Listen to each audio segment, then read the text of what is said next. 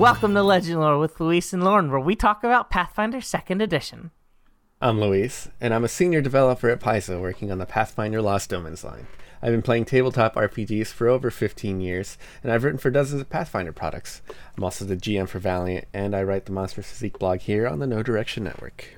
And I'm Lauren. I've been playing RPGs for coming up on 20 years, not quite there yet.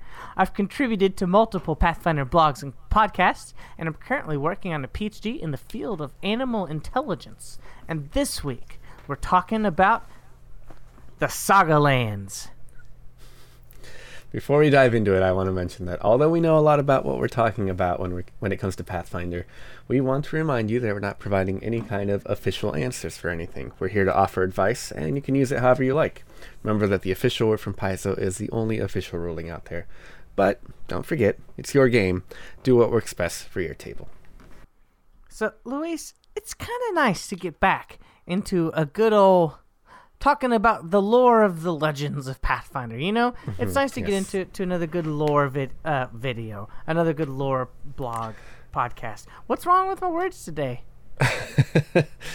Um, you might be cursed. There might be some kind of dramatic, legendary curse upon you. A legendary curse, and such things are common in the Saga lands, are they not? Yes, I would say so. What's particularly exciting about this is, as you know, only a handful of people know. You know, not many people know this. I Very obscure lore. Yeah, I kind of like Vikings a little bit. You know, I think they're pretty cool. And if you're gonna like Vikings and you're gonna play Pathfinder, you have to know about the Saga lands. You know, in the in particular the land of the Linnorm Kings, which is part of the Saga lands, and that's what we're gonna mm-hmm. talk about today for you guys. Now, I've got here in my hands Yeah. I've got here in my hands the Pathfinder Lost Omens World Guide, which is available to everybody. We can all get this and read it and learn about it. But what we can't all do is pick your brain for knowledge, Luis, because this is like this is one of your babies, isn't it? Uh, yeah, that and all the Lost Omens book, just like any parent will say, uh, they're all my favorites. Oh, is that true though? Are they all your Um, favorite? But I kind of, eh, there's some I definitely uh, will shill a lot more than others. all right, deep cuts here, deep cuts, just for the listening fans. Which Lost Omens products are your favorites? well, I'm very particularly fond of the Mwangi Expanse book.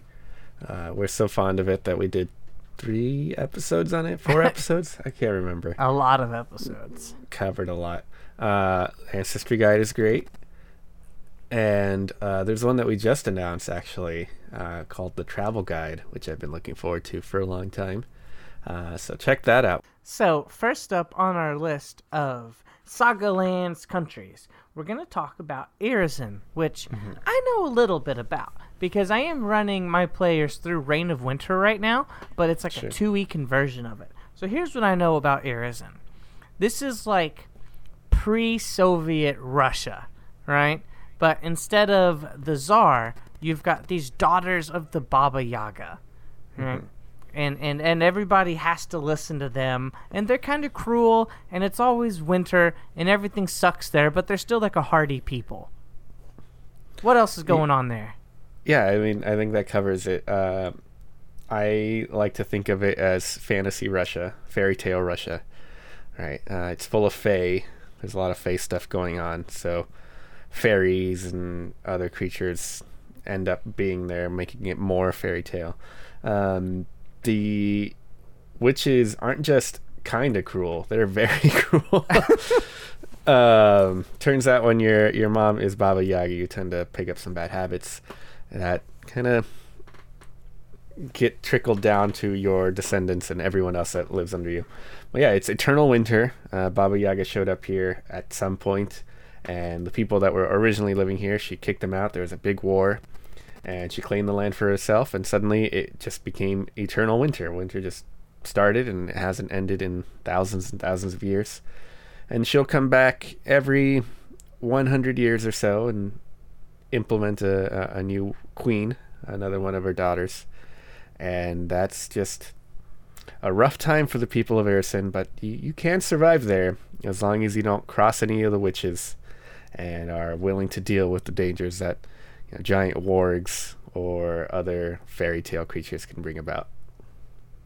Now, with all the fairy tale creatures running around and all covered in rime and frost, what kind of what kind of adventures might we see in Irrisen?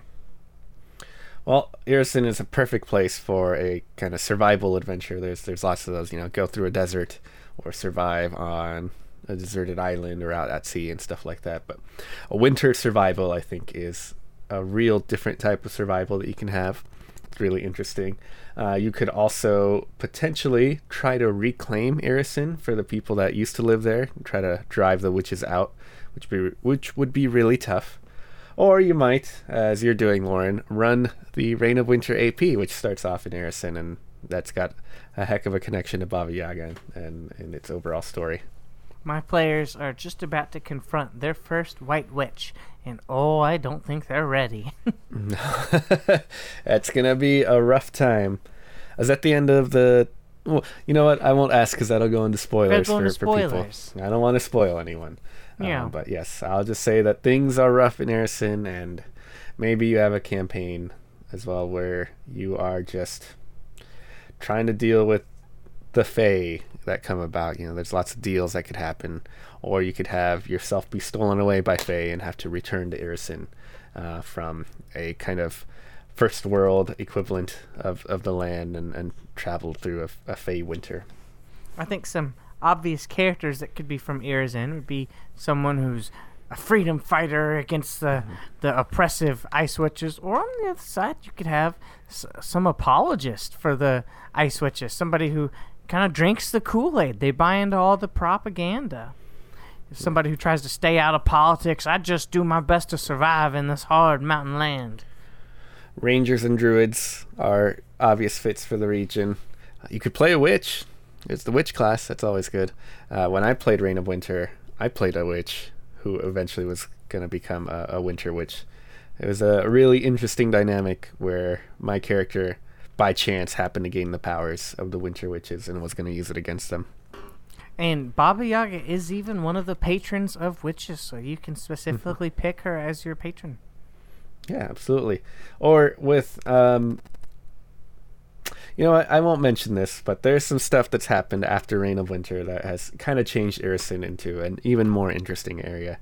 Uh, check those out if you're willing to. The the book talks a little bit about them, um, and there's been some adventures now in 2E that take place in Irrisen and include lots of interesting developments uh, after the AP has taken place.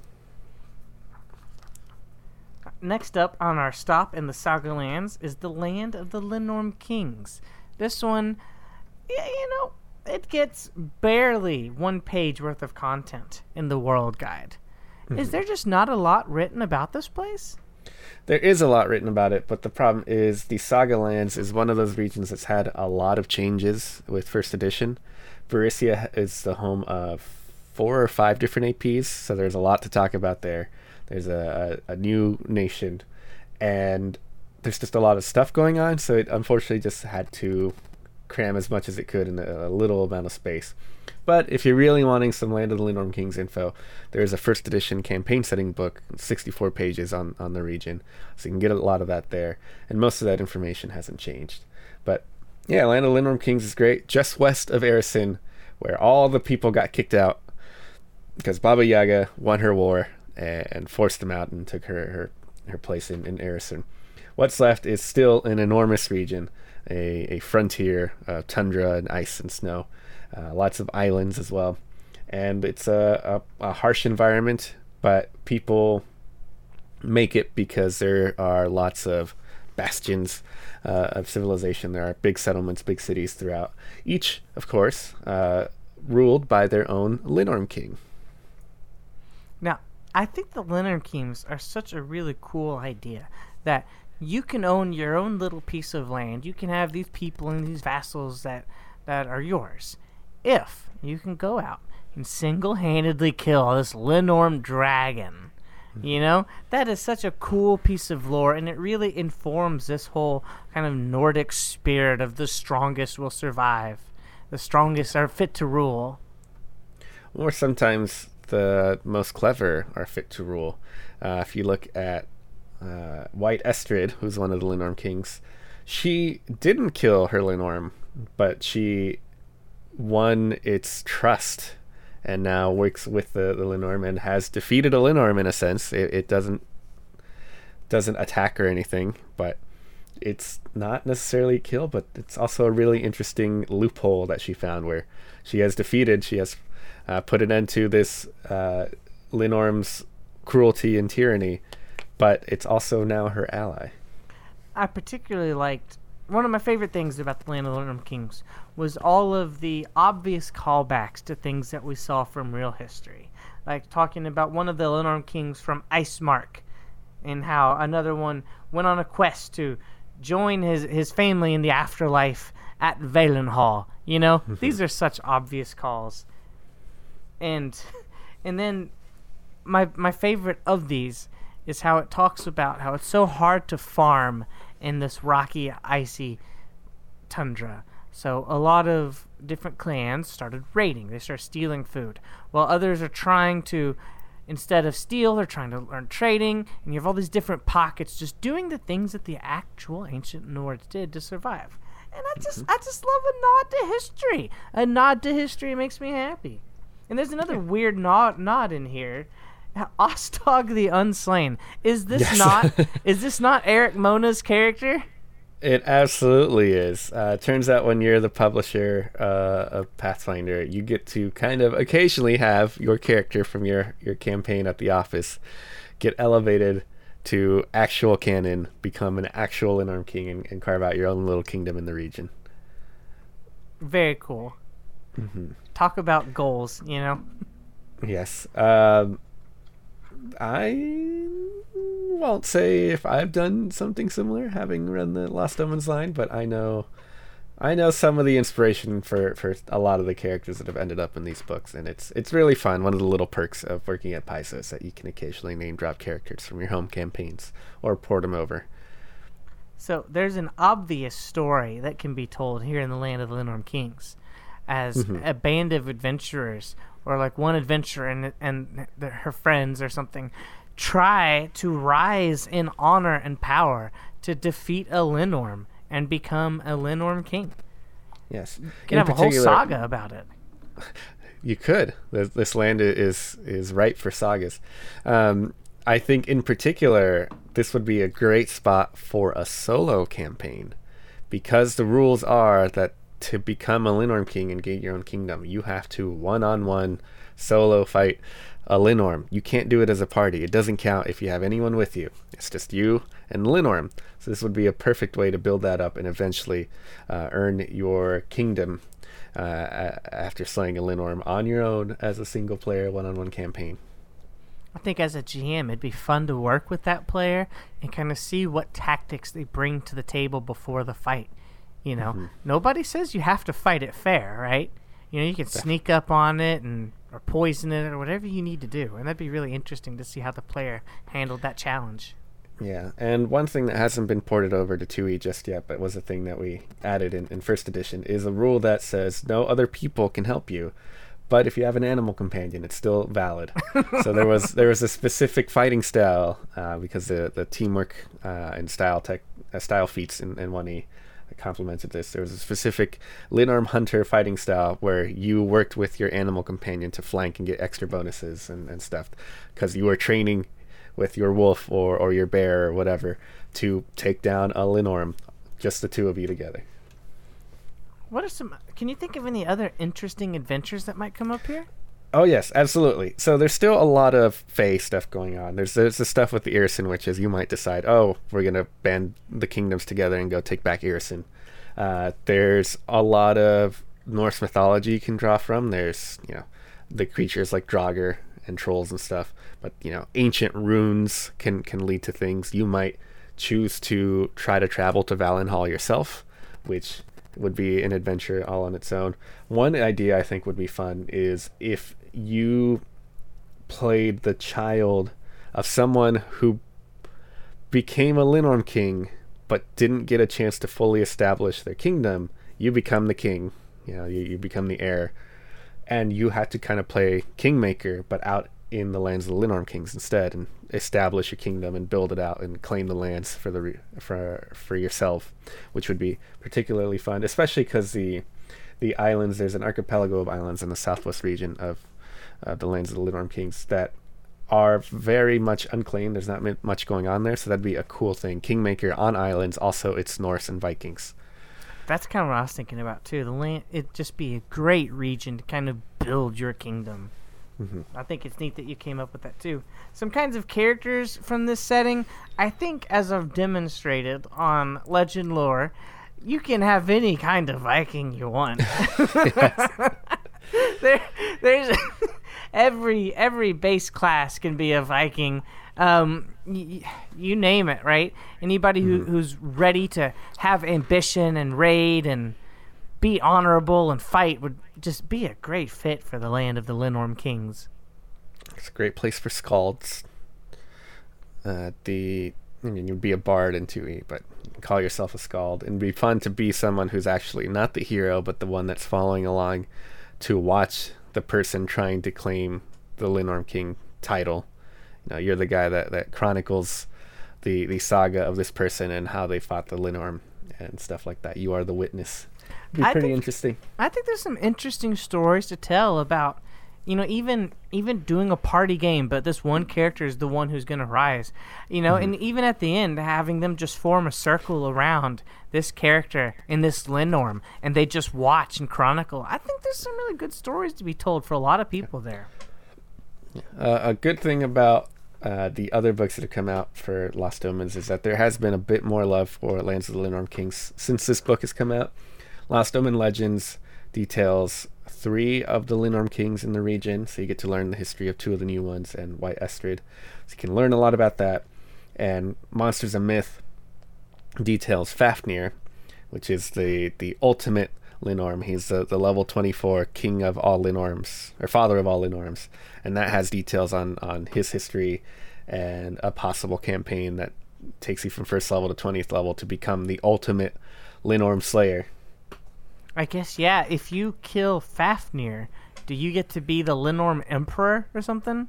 Yeah, you get to rule the entire lands. At least that's what everyone says. If anyone manages to kill Fafnir, they become the ruler of the entire lands of the Linnorm Kings. I wonder if they'd give you a pass on using a party for that. I mean, level 24. You can't even go past level 20.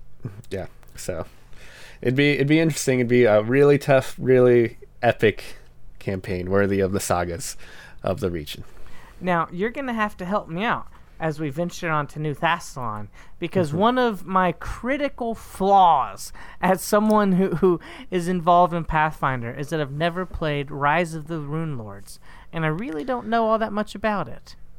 Well, the first thing I'll say is I am going to get into spoilers about some 1E APs because it's kind of inevitable. New Thassilon's existence uh, is already a spoiler, uh, but won't get into too much. Uh, I too have never played through Rise of the Rune Lords.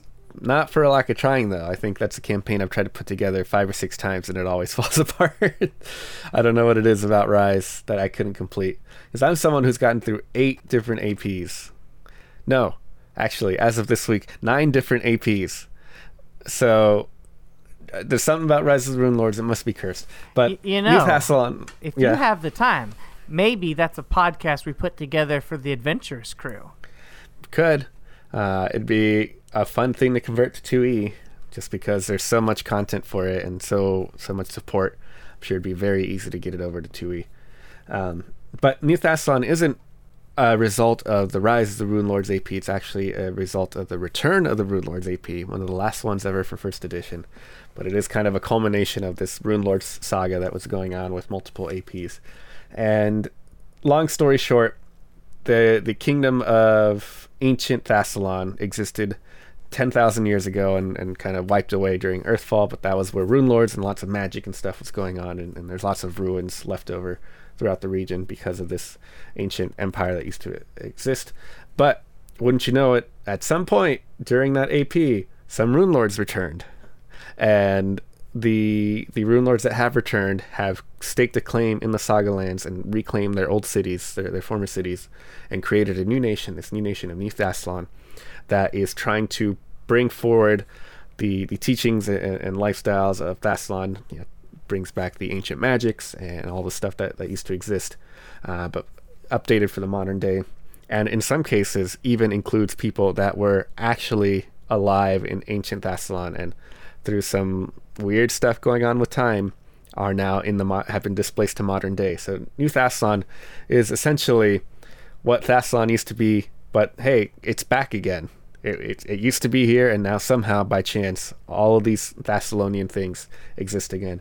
So it's a land that's ruled by two two rune lords: Rune Lord Sorshen, who is the the, the rune lord of lust, and um, rune lord. Um, what is I think. Yes, Belimarius, who is the rune lord of envy. They each rule a city and are kind of trying to reestablish the the feel of Thassilon and the, the foothold of Thassilon in this region that once used to belong to them. And we'll see what happens with that. But it's a place full of ancient, powerful magic. It's got very powerful rulers. And uh, I think there's a lot of hesitation, trepidation about what does this mean for the region. But in the short term, it just means there's suddenly a lot of ancient knowledge that has been resurfaced and is now available again. Now, if you played a lot of First Edition, and you've been through multiple APs in this kind of region, what stories would even be left to tell here, right? Well, it turns out trying to figure out what the future holds is, is a, a big part of it, right? There, the fact that the Rune Lords exist, and one of them, at the very least, is trying to trying to be good again, and, and trying to change her her outlook on life and and work to be a better person. That's already a story for you right there. Rehabilitation and helping her out, uh, helping Sorshen out is, is a big one. Uh, trying to deal with the displaced people, people who have been uh, suddenly thrust forward in time and, and acclimate them to the modern day, or trying to recover ancient knowledge, answer the ancient secrets that have been left as questions for thousands and thousands of years. Maybe now's your opportunity to finally clear up some of those ancient questions. I wonder about going out into the wilds and trying to rediscover things that were lost to old Thassilon, but Mm-hmm. you know maybe reclaim some of that glory, reclaim some of that knowledge, some of those artifacts. There might Yeah, be some 'em home. interesting stories. Absolutely. Or um, you might think that having Rune Lords as neighbors is not worth the risk, and you got to go put an end to that and try to take down Sorshen and or Belimarius, uh, and that's a whole campaign in and of itself, taking out an, another Rune Lord or two. Now, obviously, some wizards would be some easy characters to make from these lands. Any kind of Yep. studious, uh, s- well, scholar, a studious scholar. Yes. Yeah. Uh, in particular, Secrets of Magic introduced a class archetype for the wizard. Wouldn't you know it, it happens to be called Rune Lord. So you can play a Rune Lord who lives in New Thassilon, which is pretty cool. Uh, you could also be someone that has been touched by the rune magic, but isn't necessarily a magical class. You can be a fighter or barbarian that has some kind of innate magic, and that can be represented via archetype or some multi-classing or uh, ancestry feats. So that's always fun. And I think uh, archaeologist is a perfect fit for New Thassilon as well. This really makes me kind of want to go all in on the Rune Lord and take the Rune Lord wizard side, but also Mm-hmm. go down the Rune Scarred dedication. You know? Yep. Just really go all in on it. Yeah. You're gonna become a living rune by the end of it. Yeah, that's right. And then I think one of second to last stop here, one of the reasons I think we even picked the Saga Lands for this episode was the realm of the ma- Magic Lords because I hear there's a new AP coming out. Quest for the Frozen Flame, is it? That's it. The Realm of the Mammoth Lords is home to the Quest for the Frozen Flame AP. For those of you who don't know what that is, it's a uh, kind of primordial, uh, not exactly like caveman style, but it, it's very much um, a low tech style uh, adventure where you play part of a, uh, a tribe in the realm of the Mammoth Lords who has to kind of deal with a, a warring tribe and escape and find a, a place uh, that you can call home. And along the way, wouldn't you know it, there's a frozen flame, or at least some kind of flame based artifact that comes into play. And you have to learn about it and, and deal with the, the repercussions that finding a powerful artifact means for a, a group of people like you. And these are a cool realm because, like you said, it's not quite like caveman, but it is more these nomadic, barbaric tribes. I think of maybe maybe like um hmm like pre-medieval like Germanic maybe. You know, except it's very cold. They're riding around on these these mastodons and these mega sloths and these mammoths. It's definitely a land, uh, like a living ice age, living kind of prehistory, yeah, dinosaur era almost land. Because there are mammoths, there are like saber-toothed tigers, They are dinosaurs. Uh, about so lots of megafauna, lots of dangers of nature, but also lots of opportunities to fight enormous creatures or, or claim the the trust uh, of, like you said, a, a mammoth. That's where the mammoth lords come from. There are people who ride these mammoths and, and ride them into battle and are, are kind of masters of combat astride these enormous beasts. And then you have what happened to the frost giants. You know, we've been fighting them forever as long as we know. Where did they go? Yeah.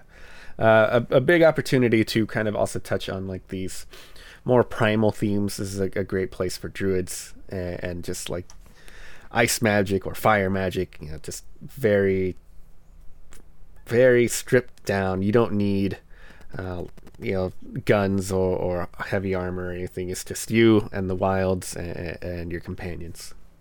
Yeah, and obviously we could get some really good barbarians to come out of here. Fighters, mm-hmm. rangers too. Yep. all kinds of Absolutely. characters.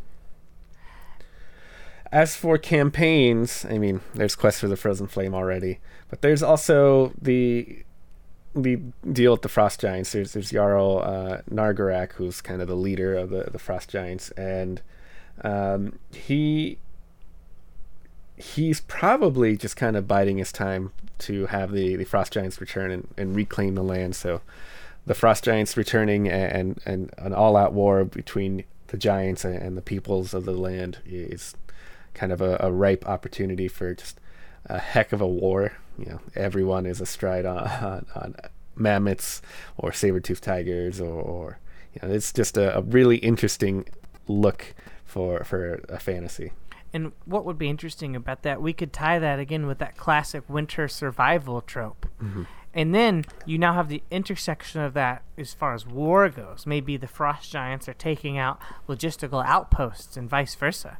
There's all kinds of e- neat war stories you you could tell there. Yeah, and it's also I think a good spot to kind of call upon ancient powers, ancient gods. Maybe there's forgotten gods about the area, or just powers that have left untouched for thousands of years because you know maybe a, a, a former tribe that's now wiped out had it. Kind of like the, the frozen flame is, is being referenced in the, the AP, but uh, a lost power that you can find again, and no one has found it because people don't really explore or settle. They just kind of move between the regions where they know it's safe. So stepping out into the, the dangerous areas of the, the region can maybe really be uh, rewarding for, for adventurers. If I'm not mistaken, I do think that nomadic tribes uh, used to have their routes that they would take. You know, Yeah. So it, it it would be fun to move off of those. Last on our stop through the Saga lands is Varisia, which seems to be like the main home of Old Thassilon. Yeah, it was the birthplace of, uh, of Pathfinder, I would say. The very first Pathfinder product, Burnt Offerings, took place in Varisia and, and detailed that region first before the rest of the setting kind of got fleshed out around it. It's the home of, let me look here, looking at my shelf, there's one, two, three, four, five, s- looks like six or seven different APs in first edition's life, plus countless adventures and, and scenarios.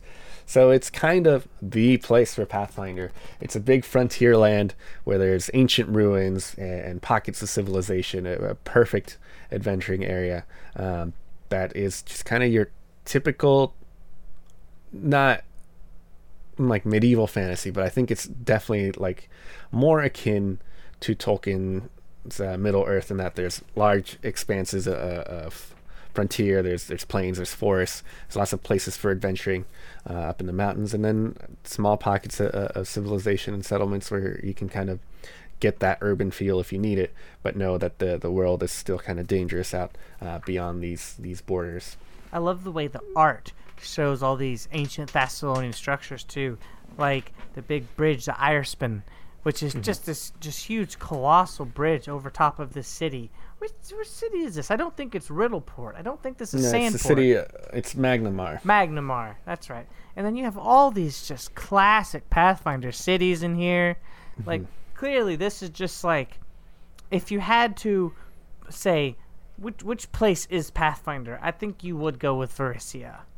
Yeah, yeah, it, and it, it's a great spot because it, it happens to offer a lot of the different environments that you would find in adventuring. It doesn't have deserts, and I wouldn't say it has a jungle, but all the other typical fantasy stuff. You got forests, you got your plains, you got your mountains, you got snowy mountains, you got um, kind of um, drier, arid plateaus and stuff. A lot of opportunities to to do adventures in, in a lot of different regions, and they're they're all in that same spot of the world, so you don't have to travel very far uh, and, and worry about oh, you know, is there going to be an opportunity to go up into the mountains and this? No, you you have so many uh, chances for for adventures here. And being as you know typical as it is, that means the kind of adventures you can have here are just limitless. Like, yeah. Like, what kind of fantasy adventure do you want to have? Sure, let's maybe do that in Varisia, right? Mm-hmm. Like, this is a great sandbox or a great open, a blank canvas for you to kind of copy and paste whatever homemade adventure you want to have in here. Absolutely. I actually once took an AP that was set in, it was one of the Dungeon Magazine APs that was originally kind of envisioned for Greyhawk and transplanted it to Varisia. And wouldn't you know it, it had a spot for all of these different adventure locations with very minimal effort.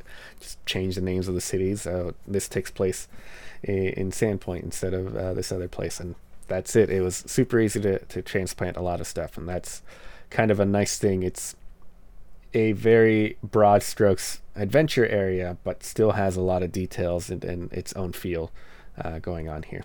Similarly, the kind of characters you might see from here um adventurers like mm-hmm. yes. anyone who would make a good pc character might be from Varisia. Absolutely. There was a book about Varisia, a player companion book, and it subtitled uh, Birthplace of Legends. So, like, anyone can be really from Varisia and go out and adventure into the world. And you got spots for all kinds of things, except for maybe like gunslingers, but even still, there's there's lots of connections to the ocean, so you can say, "Oh, I just arrived here on the boat. Now I'm the gunslinger in the area," and you're still pretty set. I I like to come up with justifications for gunslinger because it is everywhere you go is is you know at least pretty typically fantasy, right? But I feel mm-hmm. like as long as you've got a port you can trade at, you can reasonably say I bought a gun. I think. Yes, absolutely. Well, Luis, these have been some mighty fine tales and sagas from the Saga lands, but it looks like that's all we have for you today. If you like this show or any of our other blogs or shows, please consider supporting us on Patreon at patreon.com slash Know Direction, because it's the support of our patrons that make this all possible. Until next time, I'm Luis. And I'm Lauren. Thanks for listening to Legend Lore, and as always, it's been legendary.